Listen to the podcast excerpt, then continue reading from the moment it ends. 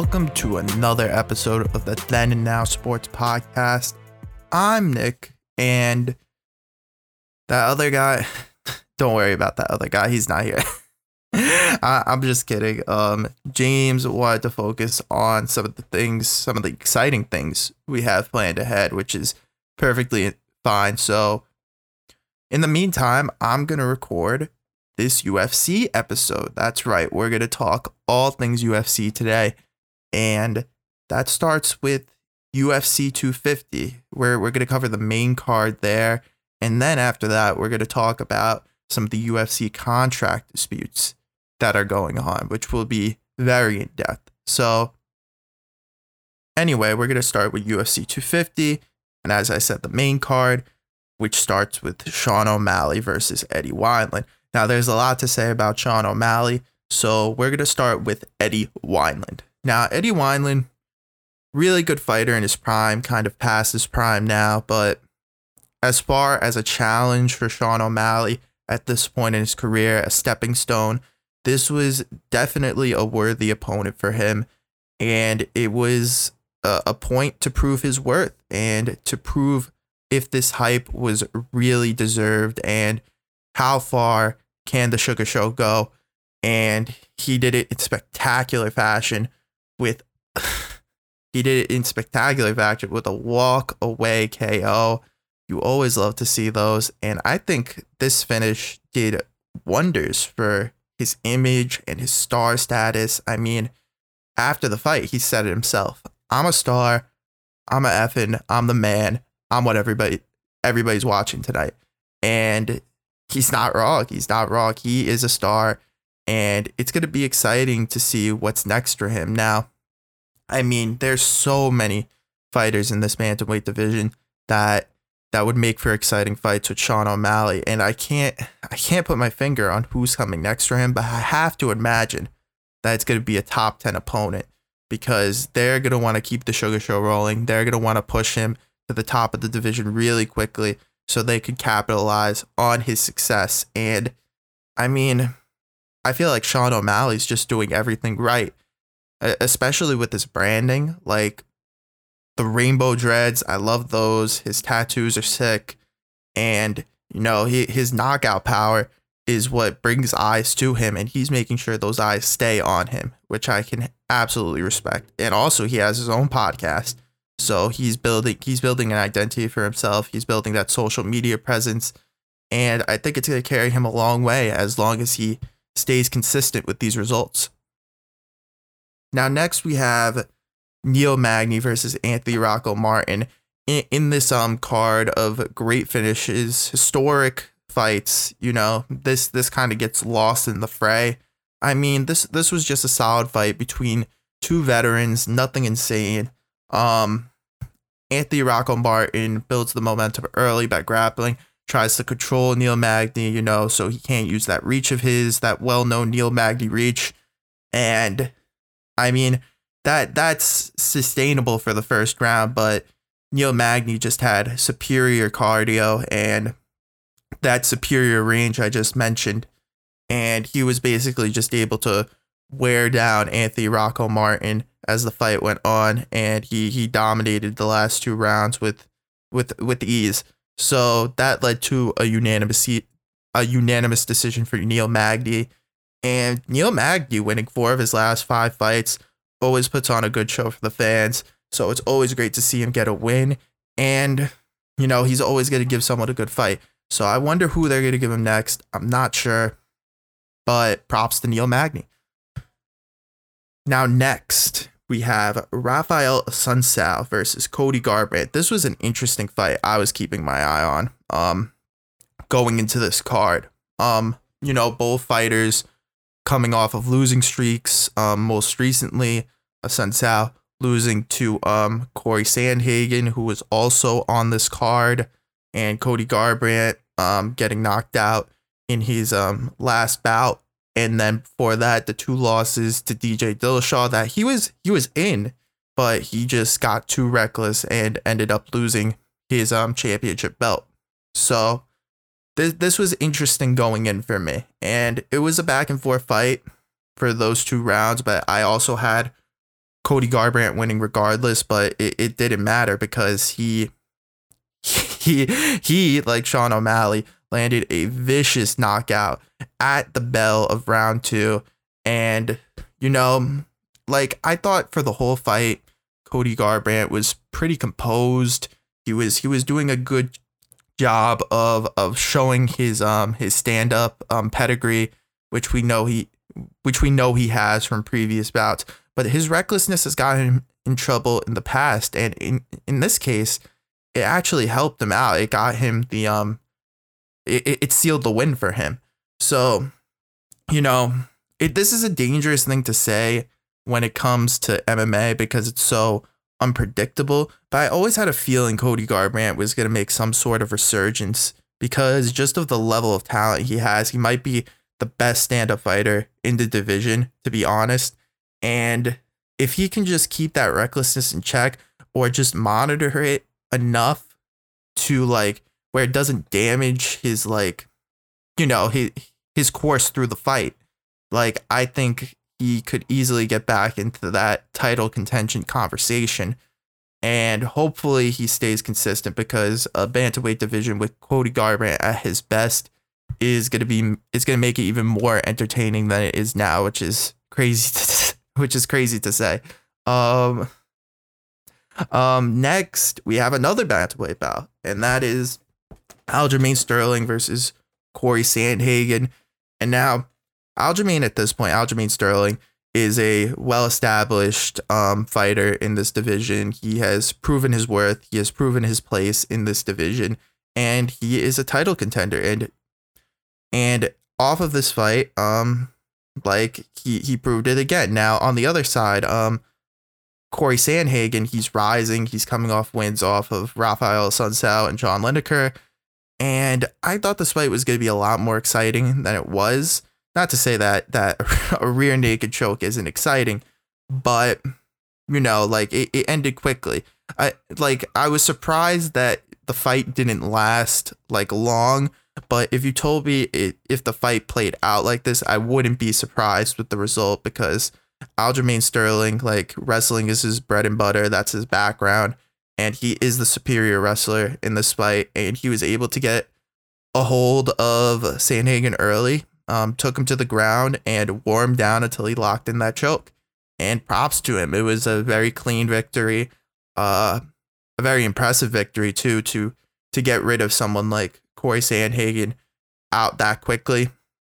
And props to Aljamain Sterling. It's going to be very interesting to see where he falls in this title discussion with Henry Cejudo, you know, retiring and giving up that vacant belt. So yeah, it's gonna be interesting. Now, like since since we're talking about bantamweight so much, let's just talk about how stacked the bantamweight division is because, oh my god, is it stacked? Like we have Marlon Moraes, um, um, Jose Aldo, Cody Garbrandt, Corey Sandhagen, Aljamain Sterling, Petr Yan, Pedro Munhoz. and, imagine if Henry Cejudo was still the champ. Like I just said, I mean, all the antics going on would be so crazy, but we we don't have that anymore. But even even then, in its own way, it's made the division even more insane because we don't know what's what's up next. And like when you look at these top six or seven guys, I could see like any of them beating each other. Now, obviously, there there are matchups. MMA is a is a sport of matchups, and I would make a prediction based on that probably. But like all of these guys are dangerous in different ways and can put you away in different ways.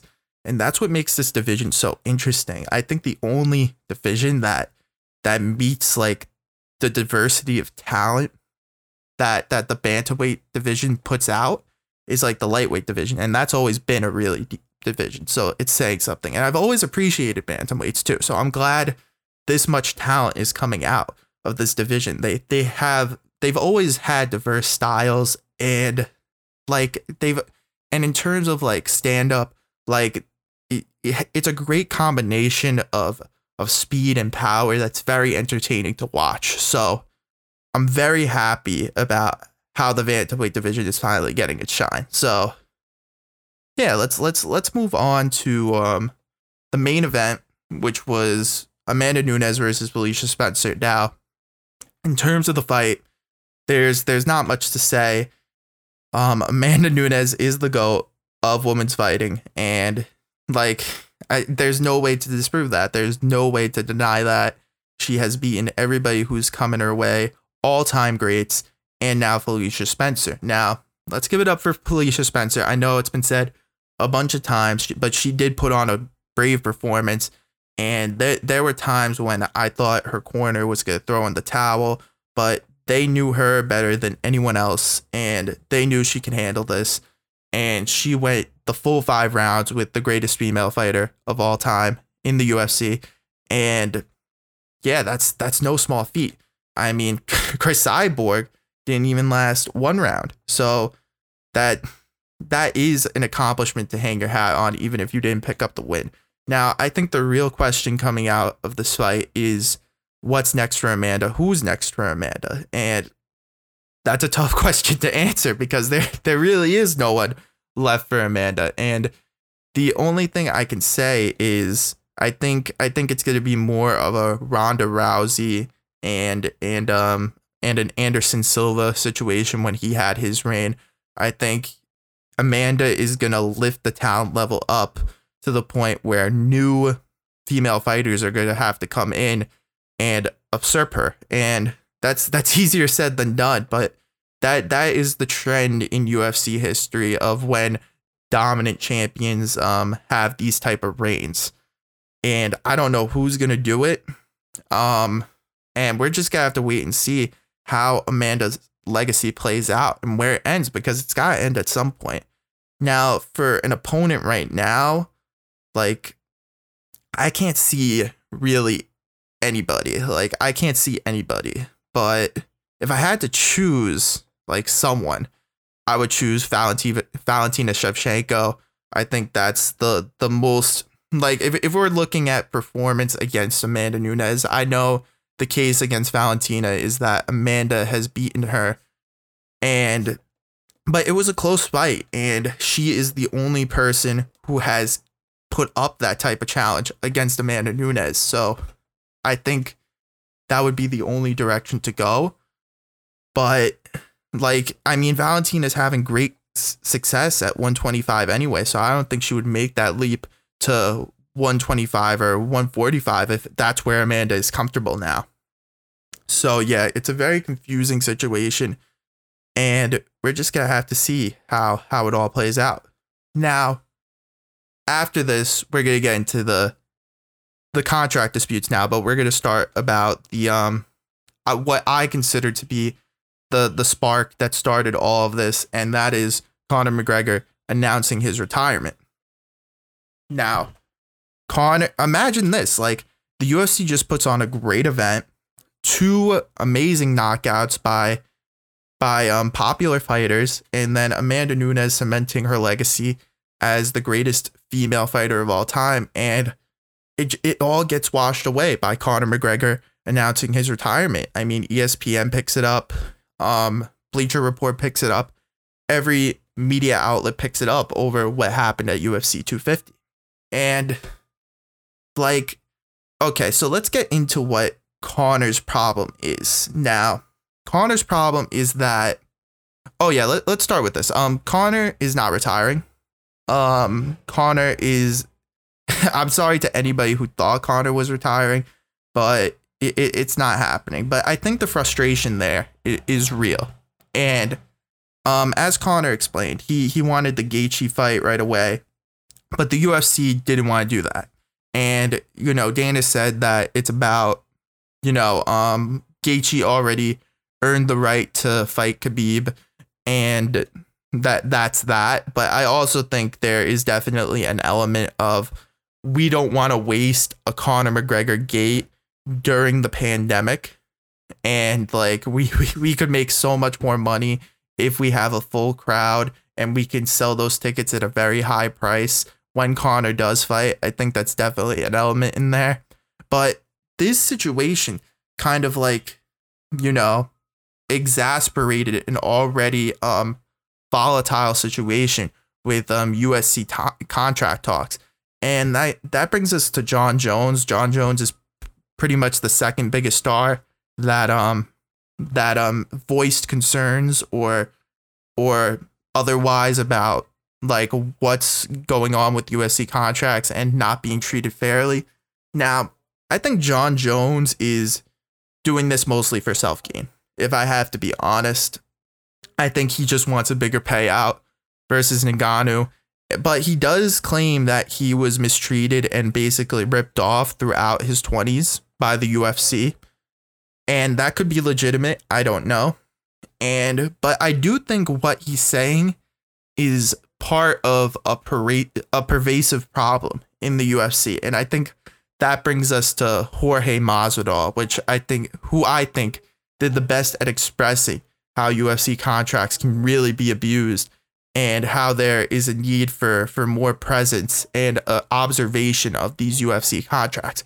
So he explained Jorge Masvidal that he was co- basically coerced into extending current contracts because there was no way they, they the UFC wouldn't even acknowledge negotiations of these contracts. So basically he was told, okay, you extend it. You extend this contract or you can't fight here anymore.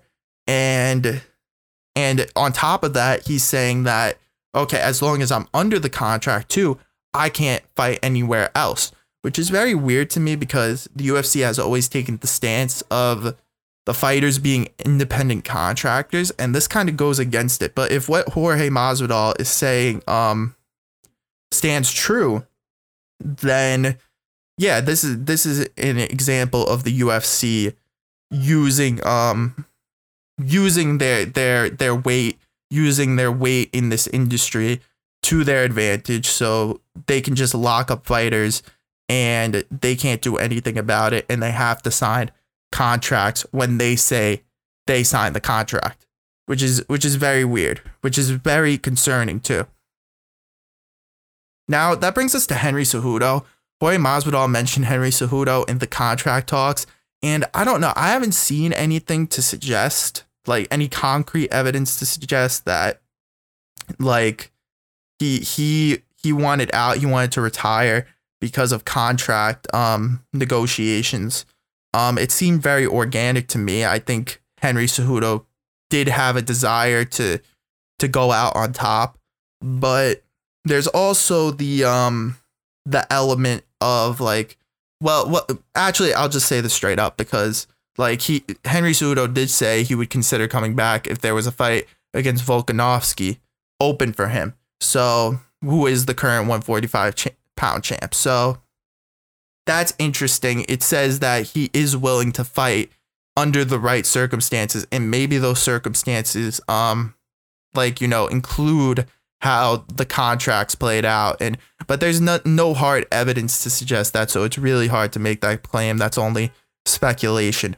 Now, like, this isn't the first time the UFC has been um criticized or or been under fire for how they handle contracts. Now, now that being said, there is a bit of a caveat here. Um, most of these um, other situations have come about while Zuffa was the owner, but now WME owns. But I, I don't see any real evidence to suggest, especially based on the landscape surrounding contracts right now, that this that the ownership change has affected how the UFC does business, especially with fighters. So I think these are these are um you know worthy points to bring up, noteworthy points to bring up when we discuss how the UFC has kind of used contracts to their own benefit in the past. Now, before we get to that, I wanted to talk about how the UFC splits revenue and how much revenue they make because that's a big part of the equation in all of this. So, the UFC's yearly revenue has increased over the past decade, basically every year. And, you know, you got to take into account different revenue streams that have come up, like, you know, Fight Pass, ESPN Plus, video games. Those are just to name a few. Those are just a few examples out of easiness. And over the past five years, revenue has increased from about 500 million to 900 million year, yearly, nearing on a billion dollars per year. So almost so almost a 400 million dollar gain over the past 5 years in yearly revenue. Now, that being said, the UFC's revenue share between the athletes and the corporation has never changed. It, well, it, it, it was, but we'll get to that. Um, it's always been about 20%. And like let, let's compare that to another league like the NFL. The NFL um gives players 47%, almost a 50-50 split of the revenue share made by the NFL. Now, like the only time the UFC has ever had that had a revenue share close to that is actually at the beginning of its inception. The first few years of the UFC, the um the fighter to um corporate split was actually 41% to the fighters. And and after those first few years, it just went to 20 and it never really changed. And I understand that if you're like a growing business, like you know, you have to um you need to lower the revenue share so you can you have more room to to to get venues to to do other things. That's completely understandable. But now the UFC was just sold for four billion dollars and is still increasing revenue, and that revenue share hasn't changed ever, which is a little shady, but it's not it's not like mind blowing or or mind breaking. Now, this is where things get shady because the UFC owners, well, again, this was under Zuffa, have taken out loans to pay themselves. And it's been speculated that UFC funds, you know, funds listed as used for UFC, like, you know, events and for, for UFC, anything related to the UFC has been speculated due to um, analyzing accounting methods that these these funds have been used to buy luxuries for the owners. Now, I don't know how much weight that holds, but that's very serious if you're only paying 20, you know, you you're only paying fighters 20% of the revenue. Meanwhile, you're taking out loans to pay yourself millions upon millions of dollars. Now, there's also been another way the UFC has used predatory contracts in the past and it's when they would buy other you know um other fight fight institutions you know? So when they purchased Strikeforce which was an, a popular mma um, league back in the day they paid all the fighters in Strikeforce a lesser amount so they would have to come to the ufc to get better contracts. Now if there was a union in place that probably wouldn't fly but there is no union in place for mma fighters which is a big stemming issue from all of this. So now, if we're going to the UFC's antitrust hearings and to explain that a little bit, um, the UFC um was basically kind of held accountable for this years ago. But I think it was back in 2015 when it really started, and it, it was argued that you know they were the defense in this case and they were part of an antitrust suit that basically said okay they're they're locking up these fighters which basically makes them a monopoly because as long as they're buying all of these other you know fight leagues and they're basically forcing fighters to come to their to their you know under their contracts they're monopolizing the market and no other you know fight league stands a chance stands a chance in their shadow. So that's the issue there and this led to the UFC arguing that marginal revenue product, which is basically like, you know, the amount a fighter brings to the, or any famous person at an event brings to that event, and they're paid that subsequent amount of that share. So they said it was impossible to determine how much a fighter contributes to a card in revenue.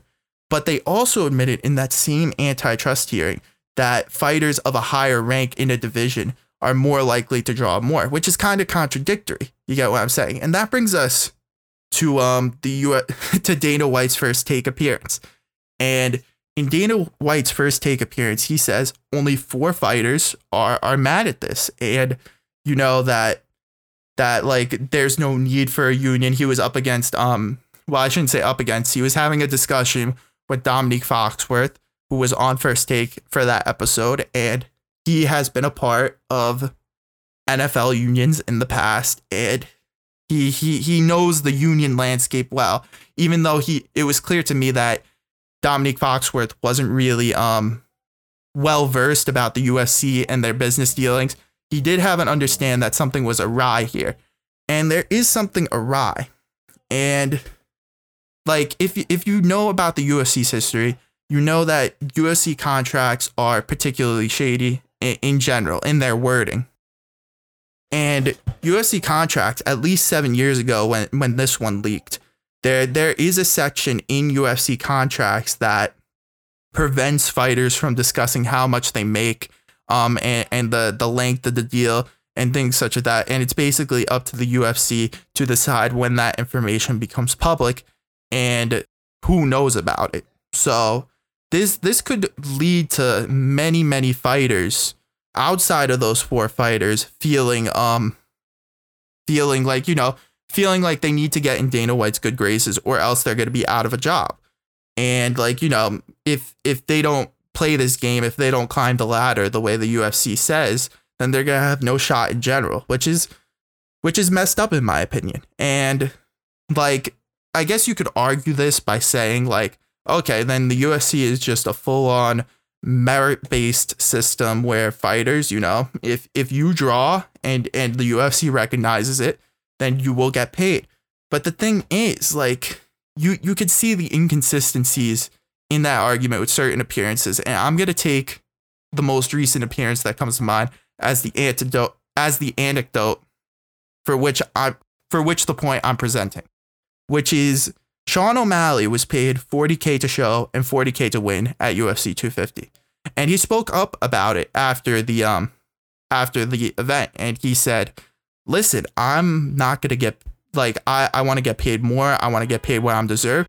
And he probably is going to get paid what he deserves because he has that drawing power and he has like all of that, all of that clout now from being, from being part of the Sugar Show, for being Sean O'Malley. But the, th- the thing is, like, this doesn't go for every UFC fighter. Like, UFC fighters can be exploited very easily under the current system and especially with the wording of these contracts considering that they they probably haven't changed since WME bought the UFC. So, yeah, there's no evidence to suggest that and the environment surrounding this and which fighters are speaking up kind of says that you need that clout in order to speak up in the first place and in order to like, you know, in order for to make the UFC think about what it's doing publicly and how it's handling these situations. Now, what's my opinion on all of this? I think my opinion is that unions in MMA should be the bare minimum, but it's very clear that Dana White doesn't want unions for for the reasons listed. Like, you know, the unions being absent has benefited the UFC in the past and it will probably continue to benefit the UFC in the future.